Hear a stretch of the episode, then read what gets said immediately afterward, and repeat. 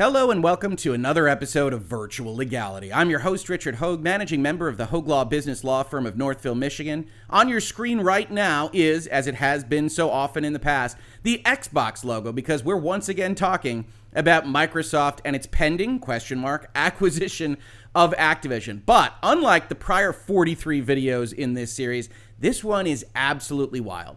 I spend a lot of time talking to people who think the fix is in one way or the other, that Sony has bought regulators, that there's biases at various regulatory offices on this story and other stories. And I do my best to suggest that that isn't the case, that there are good people that are investigating things in good faith. And today's story is going to not help me very much to make that argument. But before we get into the details, I do want to mention that this channel is supported by viewers and listeners like you through two platforms primarily, Utreon and Patreon. We also have YouTube memberships if you're interested. But through those two primary platforms, you can support, among other things, an episode of the show, as Lady Emily has done today. Many, many special thanks to Lady Emily, who has supported the channel for a good long while now. Thank you so much. We cannot do it without viewers and listeners like you. Now, as for this tweet, this is a tweet from a man named Ricardo Cardoso. You can see the blue check mark here. I did check it to make sure that this was not one of Elon Musk's cadre of blue check marks that he is now selling into the open market. It is, in fact, given to this individual because they are notorious within government or journalism, et cetera. You can see in his handle, he is R Cardoso at E U. And in the tweet, he says he speaks for the commission. The commission is working to ensure that you will still be able to play Call of Duty on other consoles, including my PlayStation. Also on our to-do list, update stock pictures. These gamers have wired controllers, whereas Xbox and PlayStation have wireless ones since about two thousand six.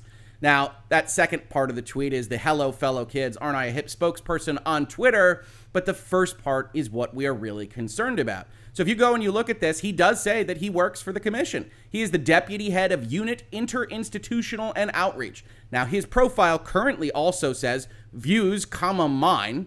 Retweets do not equal endorsement, but that he's also interested in industry competition, sports, gaming, pop culture. What could go wrong? Now, I looked at this when it happened over the last couple of days or when it was brought to my attention, and I'm not sure that this profile is the same as it used to be. But honestly, that doesn't matter so much because Mister Cardoso here is not giving us his opinion on which football match is going to go which way or what his favorite game of the year is. He has instead crafted a sentence that starts with, "The commission is working to ensure." You don't get to just disclaim that by saying, these are my views, not yours, when you are actually positioned at the place that you're talking about. Go try that with an employer of yours if you're on social media. So people rightly looked at this, called him out and said, are you freaking kidding me? Why? Because optics matter. The ambit of these regulators is not to make sure that Call of Duty is on your Sony PlayStation. I know it's hard to believe, but that isn't written into the Sherman Act. It isn't written into the Clayton Act. It isn't written into the E U directives or anything else that you might see in any other jurisdiction. No, all of those laws basically follow the same approach, which is to say we care about competition. We want to make sure that the two teams are able to compete on a playing field, and through that competition, consumers will get higher quality goods and services, they will get lower priced goods and services, and we want to make sure that if you're going to enter into a transaction, into a merger or other thing, that that doesn't substantially lessen competition on the whole. Yes, we want you to be able to look at the competition and try to destroy your competitors, but we don't want you to knock their knees out on the football pitch. We want you to score goals against them. And those goals are essentially consumer welfare in this context. Now, if you go into your process, which understand, as we just talked about very recently, is beginning for phase two at the European Commission, and you tell us that the commission has already decided what that investigation is going to find, well, then the whole thing looks prejudged, looks prejudicial, looks biased.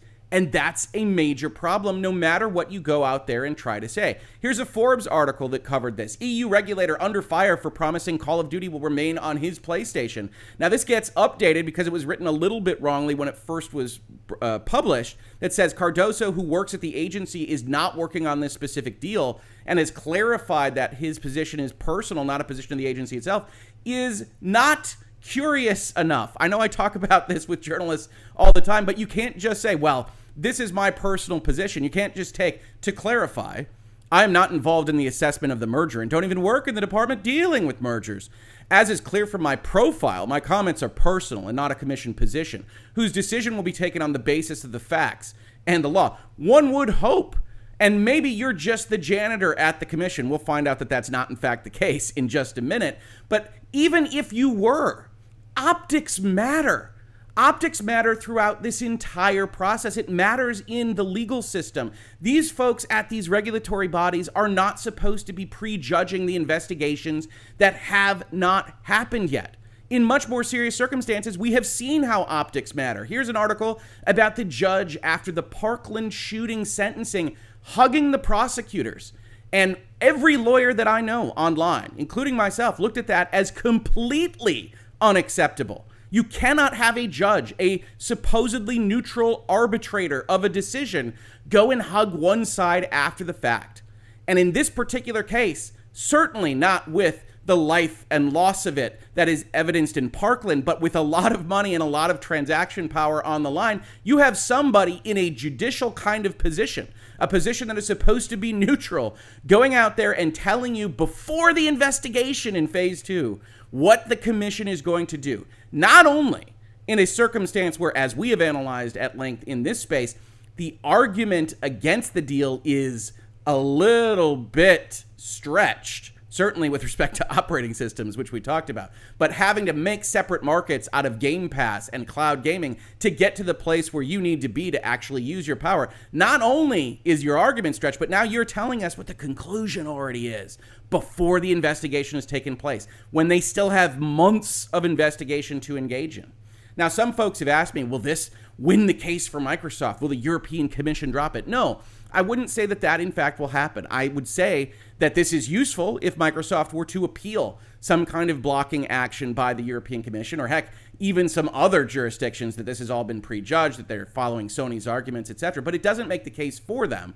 It just gives them another arrow in their quiver to argue about bias. And none of this, none of these statements actually get them out of it. Now, the European Commission has taken what seems to be a somewhat official position. Here's Tweak Town talking about that. And you get a quote from the European Commission spokesperson, Adriana Podesta, that says, as you've correctly pointed out, Mister Cardoso works in the Director General for the Internal Market and not in the Director General for Competition.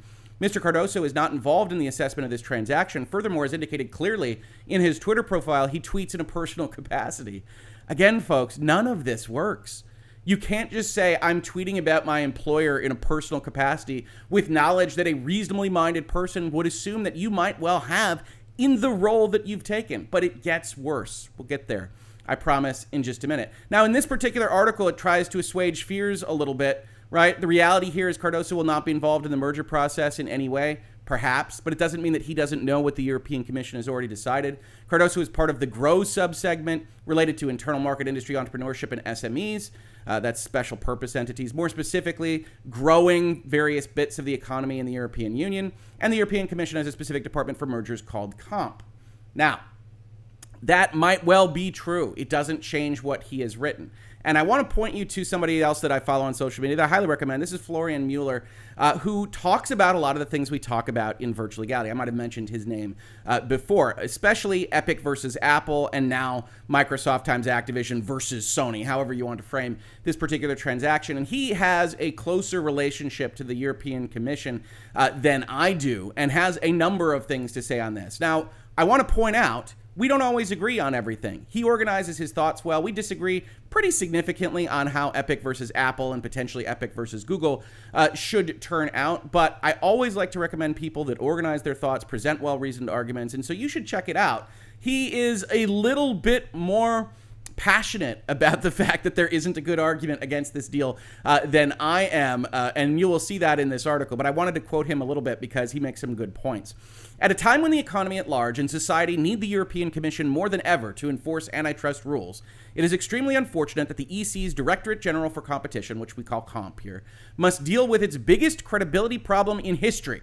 So maybe a little bit hyperbolic here, uh, but he is adamant that this is a big problem, and I agree with him on that. You cannot have regulators going out with this kind of content. I've said it before in this space. I will likely say it again.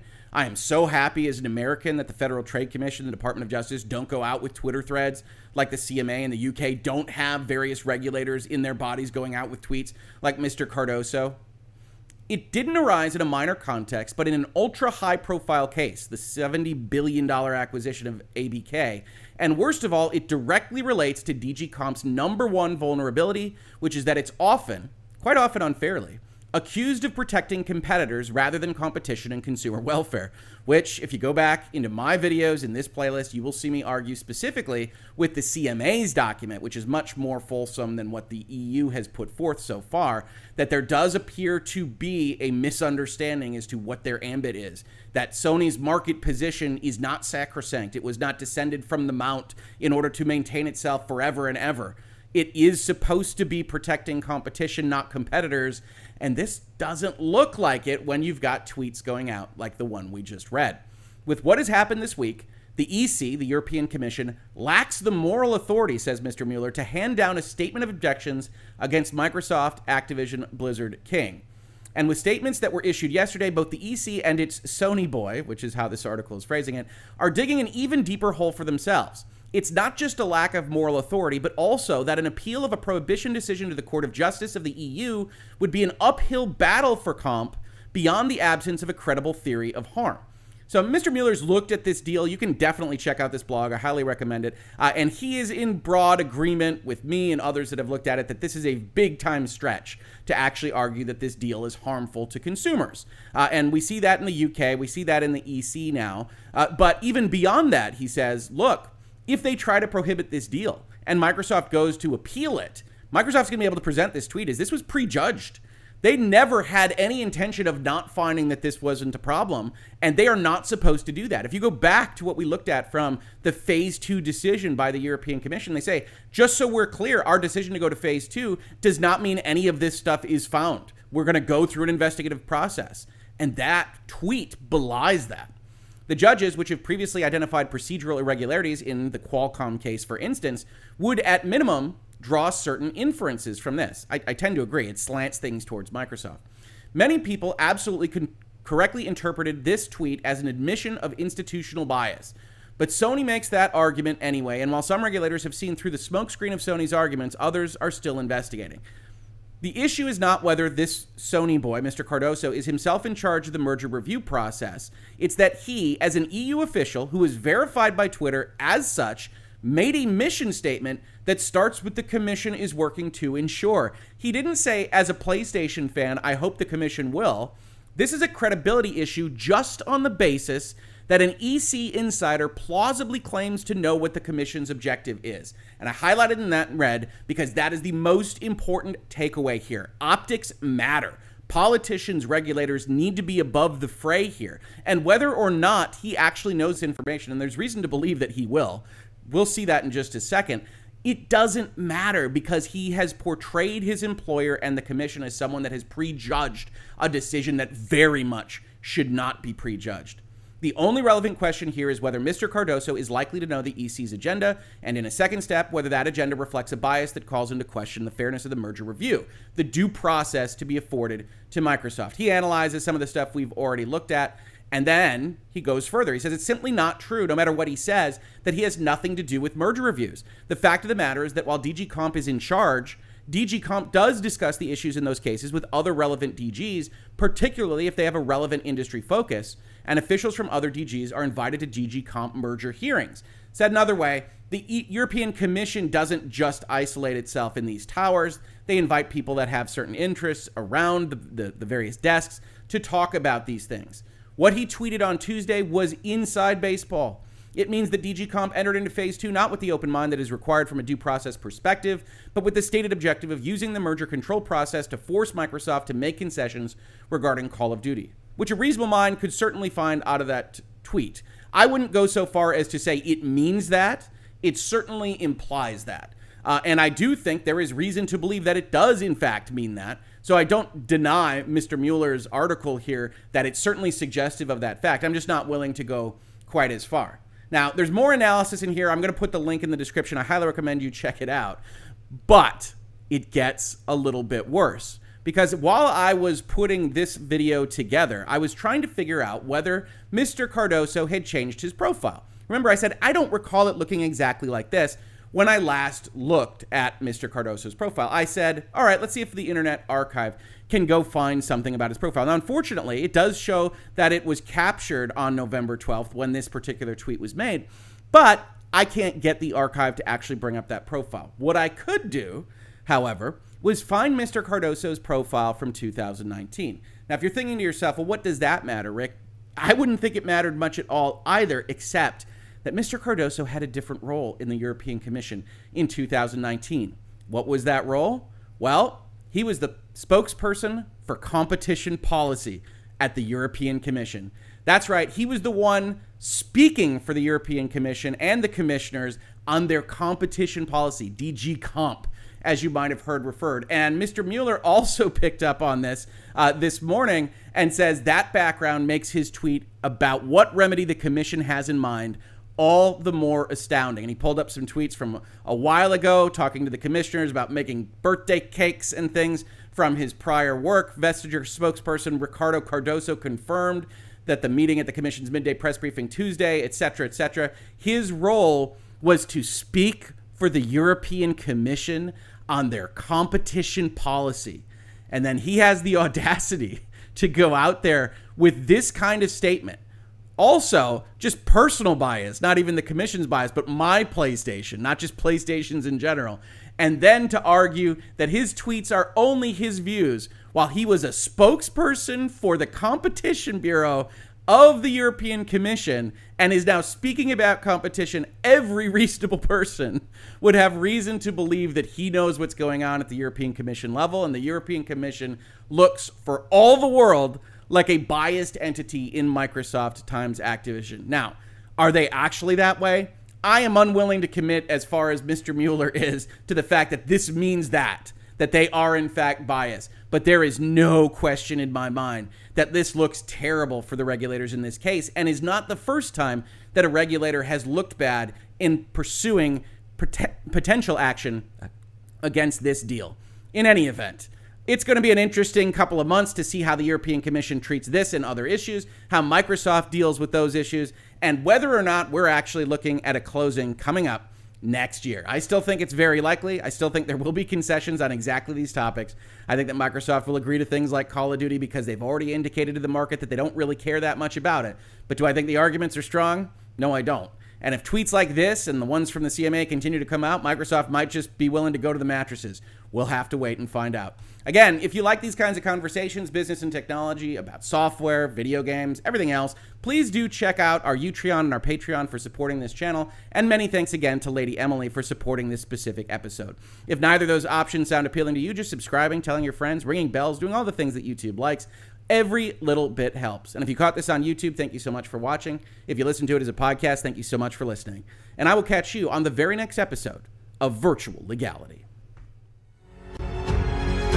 Virtual Legality is a YouTube video series with audio podcast versions presented as commentary and for education and entertainment purposes only.